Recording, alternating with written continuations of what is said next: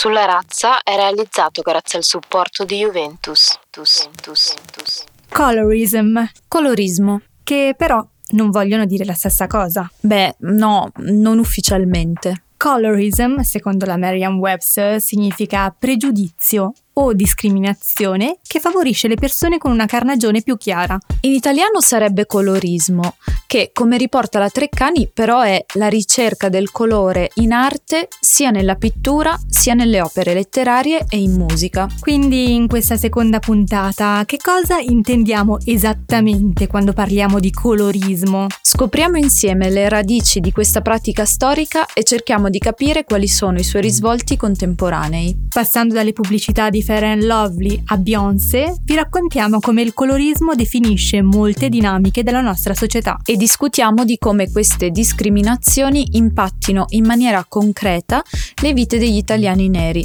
Se siete nuovi da queste parti, io sono Nadisha Uyangoda E io sono Maria Catena Mancuso e tra poco assieme a noi ci sarà da Londra Natascia Fernando. e questo è Sulla razza, la conversazione sulla questione razziale in Italia. BAME, Colorism, Fair Skin Privilege. Parole che non abbiamo ancora tradotto, parole che ci mancano. 12 parole, 30 minuti, due volte al mese. Sulla razza. Sulla razza Sulla razza. Il 18 aprile del 1983 era un lunedì e Alice Walker vinceva il Pulitzer e il National Book Award con il romanzo Il colore viola. È stata la prima donna afroamericana a vincere i due prestigiosi premi. Proprio qualche giorno prima il New York Times le dedicava un articolo. Il giornale definiva il libro un modest bestseller, salvo poi vendere 5 milioni di copie, essere tradotto in 25 lingue e diventare un film firmato da Steven Spielberg che avrebbe ricevuto ben 11 nomination all'Oscar. Miss Walker ora sta contemplando una raccolta di saggi. Concludeva quel pezzo e lo stesso anno veniva pubblicato proprio In Search of Our Mother's Gardens, una collezione di saggi womanist, cioè di femminismo nero, in cui la Walker coniava il termine colorism, definito come Trattamento pregiudiziale o preferenziale delle persone della stessa razza o etnia, basato esclusivamente sul colore della loro pelle. basato soprattutto sul primato della pelle più chiara su quella più scura. Il termine colorism è stato coniato nell'83, ma la pratica è molto antica. Natascia, tu che sei la nostra accademica di fiducia, puoi dirci come si è evoluto a livello storico il concetto di colorismo e soprattutto quando è nato come pratica?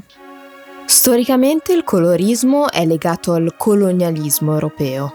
In realtà ci sono state forme di colorismo in diverse società asiatiche precoloniali. Eh, si dice che il colorismo fosse presente in Giappone, India, Cina. Lo specificano anche gli studiosi Joanne Rondia e Paul Spickard nel loro libro Is Lighter Better, che analizza forme di colorismo nelle comunità asiatiche americane. Infatti in molte comunità la chiarezza, fairness, era segno di prestigio, differenziava i ricchi dai poveri, che invece lavoravano nei campi, sotto il sole cocente. Quindi delineava anche la classe o la casta. Possiamo però dire che se il colorismo esisteva in Asia e in Africa ben prima delle dominazioni europee, è la colonizzazione ad averlo strumentalizzato in chiave razziale. Secondo me la differenza tra il colorismo pre e post-colonizzazione sta proprio nel rapporto di causa-effetto di questa discriminazione. Se prima si era più chiari perché ricchi, ora si è ricchi perché più chiari. Inoltre, se il colorismo non fosse un'eredità preesistente al colonialismo, non ci spiegheremmo perché altri canoni estetici come la grassezza in Cina e in molti paesi arabi e subsahariani siano poi scomparsi, mentre il colorismo sia ancora qui tra noi. Infatti la grassezza in Cina ha ceduto il passo ai canoni estetici degli europei, come ad esempio la magrezza, mentre il colorismo persiste tuttora, perché è in linea con l'estetica occidentale. Infatti questo eurocentrismo è ancora associato a un ideale di supremazia bianca, che in questo caso diventa anche estetica e si basa sull'idea che la pelle scura rappresenti l'inferiorità, la bruttezza e tutto ciò che c'è di selvaggio. La pelle bianca invece denota civiltà, bellezza e superiorità. Queste definizioni contrastanti sono alla base del colorismo, un fenomeno che aveva anche sottolineato Fanon, che io amo citare perché davvero le azzecca tutte, ma un fenomeno che lui, Fanon, chiama processo di lattificazione, dove il colonizzato, l'immigrato, l'immigrata, vorrebbe assomigliare all'europeo, anche nel colore della pelle. E forse anche questo il motivo per cui oggi è frequente sentire l'accostamento tra pelle nera e cibo. Hai la pelle color cioccolato, caramello, caffè, caffè con una punta di latte, tutti eufemismi per evitare nero. C'è bisogno come di un lessico suadente per rendere la pelle nera meno minacciosa. Sinceramente non, non, so darvi una reale causa di questa necessità, ma posso solo fare delle ipotesi. E qui penso all'uomo nero con cui si spaventano i bambini, il nero che contraddistingue tutto ciò che è male in contrapposizione invece alla purezza del bianco. In effetti in Adisha mi viene in mente anche l'espressione francese café au lait per definire la tonalità di pelle marrone chiaro. Ma per tornare al discorso che facevi prima, Natasha, è noto che gli schiavisti trattassero in maniera diversa gli schiavi dalla carnagione scura rispetto a quelli dalla carnagione chiara. Che cosa puoi dirci su questo punto? Sì, gli schiavisti americani differenziavano gli schiavi dalla carnagione chiara, che erano impiegati per le faccende domestiche, quindi a casa, da quelli con una pelle più scura, che invece erano costretti a lavorare nelle piantagioni. Infatti c'erano proprio le categorie nero da casa e nero da campi. Negli anni poi questo concetto è stato associato anche ad altre forme di discriminazione legate proprio all'aspetto fisico. Quindi intendi la forma del corpo, il tipo di capelli per esempio, o anche la forma degli occhi, la dimensione del naso? Esatto. Anche la sociologa Margaret Hunter ne ha scritto molto, ma googlatela Margaret Hunter perché si occupa di vari temi davvero interessanti come per esempio eh, il femminismo legato a Nicki Minaj, quindi just saying. Ma ritornando a noi, Margaret Hunter specifica che il colorismo privilegia le persone con una carnagione più chiara rispetto a quelle della stessa comunità con una carnagione invece più scura. E proprio per questo, perché si tratta di tonalità reale della pelle, il colorismo è diverso dal razzismo. Il concetto di razza, lo abbiamo detto nella scorsa puntata, è un costrutto sociale, immateriale quasi, mentre quello di colorismo è proprio legato all'aspetto biologico. Infatti tempo fa ho letto un pezzo del Time, del Time Magazine, che si intitolava proprio così, The Difference Between Racism and Colorism. L'articolo faceva una distinzione tra il colore della pelle, che è un carattere impossibile da nascondere, e la razza, una classificazione piuttosto artificiosa che ormai si ritrova per lo più nei questionari governativi. Il contesto era naturalmente quello americano, dove le categorie razziali sono ormai troppo limitate per contenere una popolazione così multietnica da essere fenotipicamente ambigua. In Italia forse non siamo ancora a questo punto, o forse sì, chi lo sa, ma è comunque una discussione che avremo presto con la prossima generazione, quindi alla fine perché non portarci avanti? Sì, comunque sono colonial mentalities dure a morire, come dice una canzone di Fela Kuti. Non solo musica, ma anche film e serie tv hanno trattato di colorismo. L'esempio più recente è la serie tv Netflix Self-Made con Octavia Spencer, protagonista dalla carnagione scura, che compete nel business dei prodotti per capelli afro e che ha meno successo dalla rivale con carnagione invece più chiara.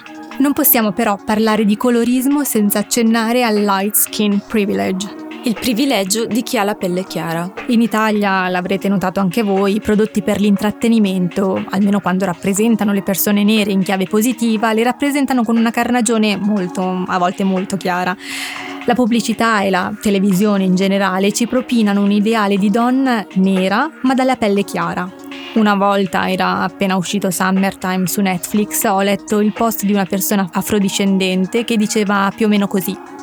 Con Summertime per la prima volta una ragazza non bianca e italiana ricopre il ruolo di protagonista in una serie tv.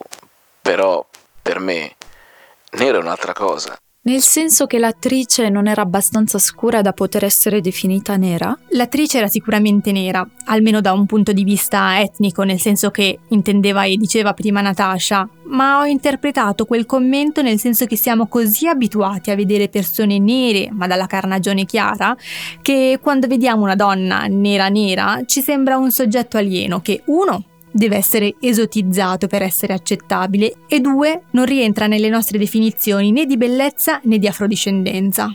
E qui questa puntata si interseca con la prossima, in cui appunto parleremo, tra le altre cose, di chi possiamo definire nero in Italia. Nadisha, hai parlato al femminile di ideale di donne nere dalla carnagione chiara. Quindi vuoi dire che le donne sono vittime del colorismo più degli uomini? Sì, Parlo al femminile perché il colorismo è anche una questione femminista, infatti agli uomini neri è consentito avere una pelle scura laddove alle donne nere no. Vi faccio un esempio, ci sono statistiche e testimonianze provenienti dagli Stati Uniti o anche dall'India che ci dicono che le donne nere con la carnagione molto scura hanno più difficoltà a sposarsi. E questo succede anche perché gli uomini neri sono cresciuti con l'idea che la bellezza ideale abbia una carnagione chiara. E poi queste dinamiche si ripetono anche in Italia o anche in altri contesti, tanto nel mercato dei matrimoni quanto in quello del lavoro. Insomma, la pelle chiara è lo standard, un carattere che permette alle donne che lo possiedono di avere in, in, generale più successo nella vita, qualunque cosa successo significhi. La pelle chiara era così tanto uno standard che fino a pochi anni fa non c'erano cosmetici per le donne nere e anche il colore nude combaciava sempre con le sfumature chiare. Quindi le calze, i collanti, i cerotti non andavano e non vanno, direi, mai bene a una persona con una carnagione scura. Mi ricordo la prima volta che sono andata a comprare un fondotinta alla Rinascente di Milano, non sono riuscita a trovare un prodotto che si avvicinasse alla mia carnagione, al mio shade. Alla fine infatti mi sono accontentata di un fondotinta molto più chiaro. Ti posso capire benissimo perché ehm, usavo da ragazza dei fondotinta che rendevano la mia pelle grigiastra e mi davano una un aspetto davvero buffo. Era come se il, co- il, mercato dei cosmetici mi avesse costretta a lungo ad utilizzare prodotti che chiaramente non erano adatti alla mia carnagione, al mio colore della pelle. Rihanna invece con la sua linea Fenty Beauty è stata una prepista nel campo della cosmesi e della diversità con le sue 50 sfumature. Eh, in Italia invece per ciò che concerne anche la rappresentazione, il make-up e YouTube non si può non nominare Grace on Your Dash che ha davvero sempre sottolineato l'importanza dell'inclusività nell'ambito della cosmesi italiana. Quindi ragazze, se ho capito bene, il colorismo è una forma di discriminazione che va a toccare diverse intersezioni, come la razza, il genere e la classe. Sono le donne scure e appartenenti alla classe lavoratrice a subirla maggiormente. Proprio perché sono donne nere di pelle più scura non riescono a migliorare le proprie condizioni sociali. È così? Esattamente, il colorismo è una discriminazione estetica e come tutte le discriminazioni estetiche ha molto a che fare con il potere economico delle persone. Le donne che non possiedono determinate caratteristiche conformi con lo standard utilizzano il proprio corpo come un capitale, un asset che se migliorato può migliorare anche le loro vite. Qualche tempo fa ho letto questo romanzo ambientato a Seoul in Corea, If I Had Your Face, in cui si enfatizza il rapporto tra le donne asiatiche e la chirurgia estetica. Potevo vedere che la sua faccia era priva di chirurgia. I suoi occhi erano monopalpebra e il suo naso piatto. Neanche morta mi sarei mai fatta vedere in giro con una faccia del genere, ma dal portamento e dal modo in cui teneva la testa alta apparteneva chiaramente a quel genere di ricchezza che non aveva bisogno di chirurgia. Ora che la sento, questa citazione mi fa venire in mente un altro libro, Race, Gender and the Politics of Skin Tone, proprio della Margaret Hunter che Natasha citava all'inizio di questa puntata. In questo libro si analizza, tra le altre cose, la crescente tendenza della chirurgia plastica ad anglicizzare caratteri come il naso e le labbra. Devo dire che questo è un fenomeno anche italiano, la chiamano chirurgia plastica etnica. Ho letto un articolo di Repubblica che nonostante la mancanza di statistiche ufficiali evidenzia l'aumento della chirurgia mirata ad eliminare tratti distintivi della propria etnia. Secondo la stampa, tra i trattamenti più richiesti ci sono la cantoplastica, cioè il rimodellamento degli occhi orientali per ottenere una forma più arrotondata, e la rinoplastica per i soggetti medio orientali e afrodiscendenti. Su questo punto abbiamo chiesto un commento ad Ali Baba Faye, sociologo di origine senegalese. Questa lettura degli studiosi che dicono che comunque l'ideale della bellezza è dettata da canoni estetici occidentali. Secondo me è vero, almeno fino a qualche anno fa, perché comunque noi sappiamo anche all'interno delle scienze sociali che esistono culture egemone e culture subalterne. E quindi le culture egemone sono quelli che riescono, hanno il potere di imporre i loro canoni estetici. E su questo è chiaro che, come dicono gli stessi studiosi, il colonialismo ha contribuito a, anche perché è un'operazione di dominazione, a imporre canoni estetici occidentali, perché è l'Occidente che ha colonizzato quei popoli, quindi credo che è una lettura abbastanza vera, però al di là del, della dicotomia tra cultura egemone e cultura subalterna, eh, io credo che oggi, forse perché c'è la globalizzazione, c'è un rimescolamento delle carte e quindi anche nel campo estetico ci sono dei, uh, meticcia, del meticiato, dei scambi, delle adozioni e quindi non si può più fare una lettura solo verticale no? tra dominato e, e dominatore, ma c'è una lettura orizzontale che rimescola le carte e quindi anche sul piano dell'estetica ci sono dei scambi e delle realtà che sono sempre più uh, fatta da più uh, fattori che contribuiscono mm, a questi standard eh, della bellezza. Quindi c'è una uniformizzazione in cui tutti i popoli portano le loro cose. Insomma, è un appuntamento del dare e del ricevere, ecco, diceva Senghor. Esistono però anche dei prodotti più accessibili rispetto alla chirurgia estetica, che solitamente è una procedura costosa, e questi sono le creme sbiancanti. Pensa che secondo l'Organizzazione Mondiale della Sanità il 77% delle donne in Nigeria fa uso di queste creme sbiancanti. Si tratterebbe della percentuale più alta al mondo. Nonostante possiamo dire che nelle corsie dei nostri supermercati non si vedano prodotti sbiancanti per la pelle, questo non significa che le donne appartenenti a minoranze etniche non ne facciano uso qui in Italia. Ci sono alla fine altri modi per reperirli. E a questo proposito abbiamo ricevuto un contributo audio da Evelyn Sara Afawa, imprenditrice afro-italiana fondatrice di NEP Italia, il primo portale italiano dedicato ai capelli afro.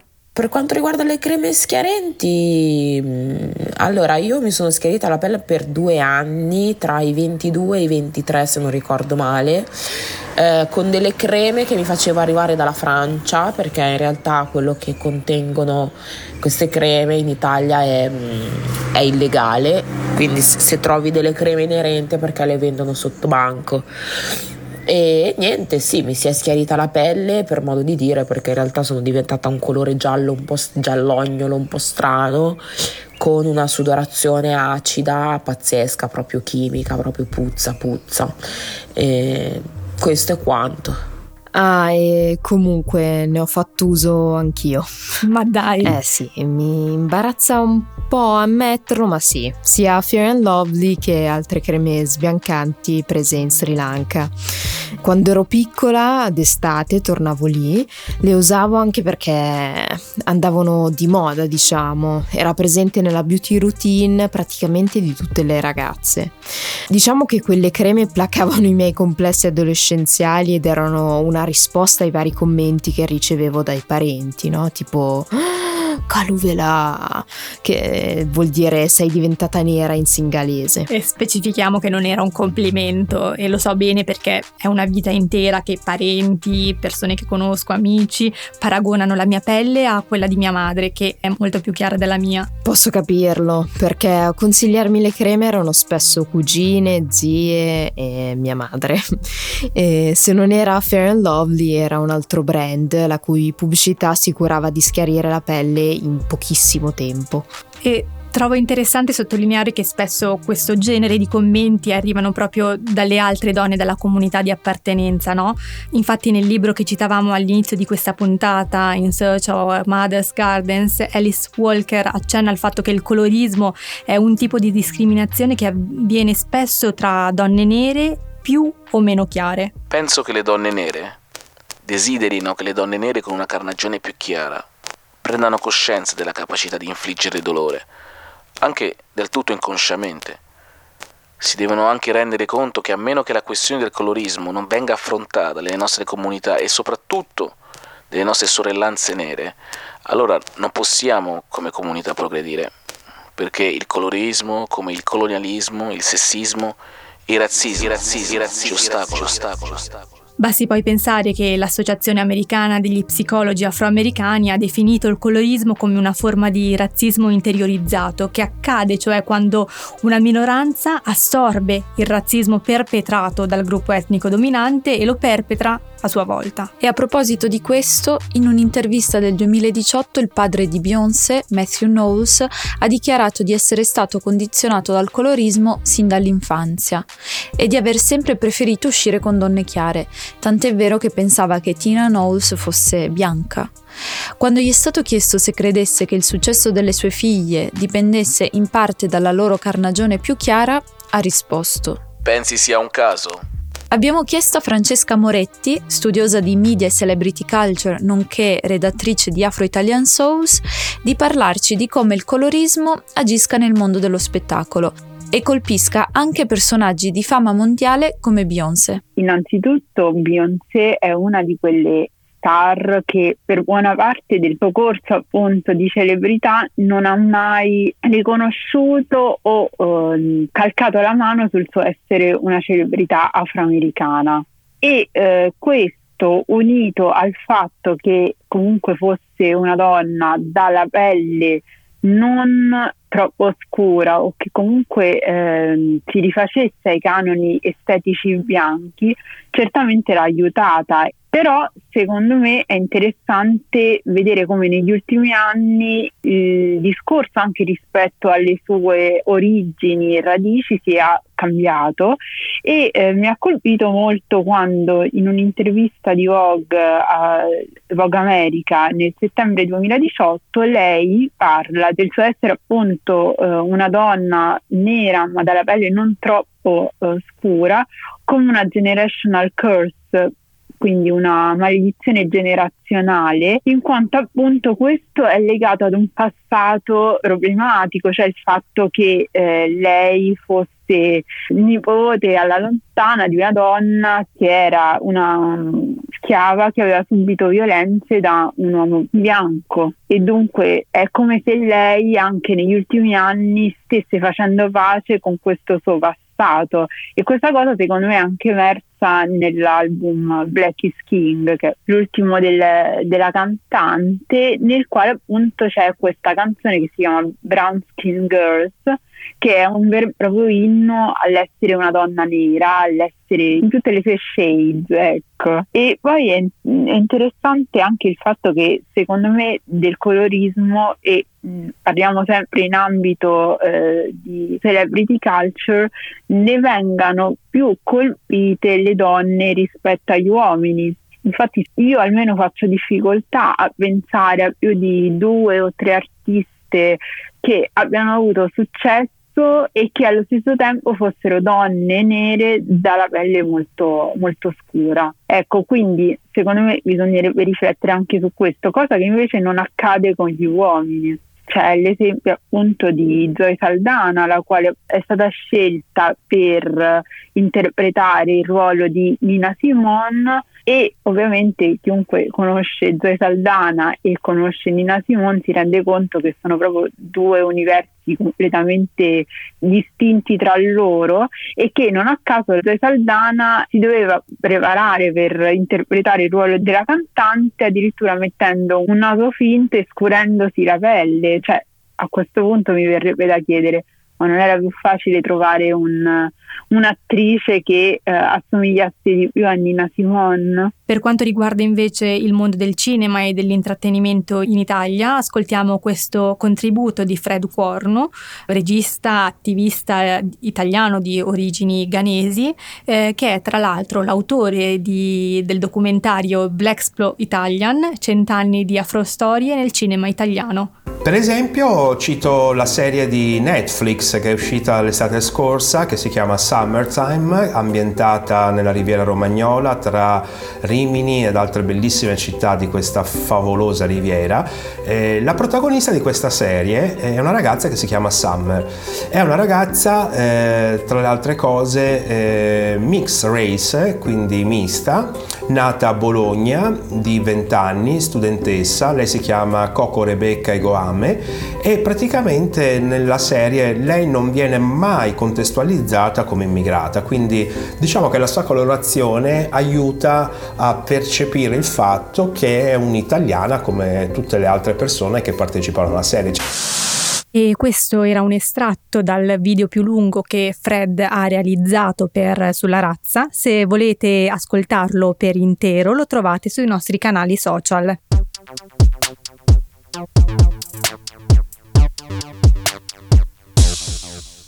Ragazze, una domanda. Le creme sbiancanti funzionano? Qual è il risultato esattamente? Ma alla fine l'effetto sbiancante era dovuto alla secchezza della pelle dopo il trattamento. Per esempio, per una pelle come la mia, mista grassa, queste creme avevano un semplice effetto opacizzante. Nulla a confronto con le vere e proprie operazioni di sbiancamento a cui si sottopongono notoriamente le star di Bollywood, che vanno proprio a diminuire la melanina. Si dice l'abbia fatto anche una delle mie attrici preferite, Kajol, ma spostandoci negli States eh, dalle ultime foto della rapper Lil Kim si presume ne abbia fatto uso anche lei, parlando addirittura di skin bleaching. E trovo molto interessante l'utilizzo di questa espressione perché letteralmente si tradurrebbe in candegginamento. E a proposito, l'estate scorsa la Unilever è stata obbligata a cambiare cambiare il nome della sua linea Fair and Lovely in Glow and Lovely. Glow come brillante raggiante. La Unilever ha ammesso che la linea promuoveva stereotipi negativi e infatti l'utilizzo del termine fair proponeva senza troppi giri di parole la pelle bianca come ideale di bellezza. Nonostante questo rebranding rimane un prodotto con agenti mirati allo sbiancamento della pelle. Le stesse orme sono state poi seguite anche da L'Oreal e Johnson Johnson che hanno annunciato che non venderanno più prodotti che menzionano fair, bleach e altri termini che si riferiscono allo sbiancamento della pelle. E per nuovi updates su queste tematiche vi consiglierei di seguire chiocciola Sima Harry su Instagram.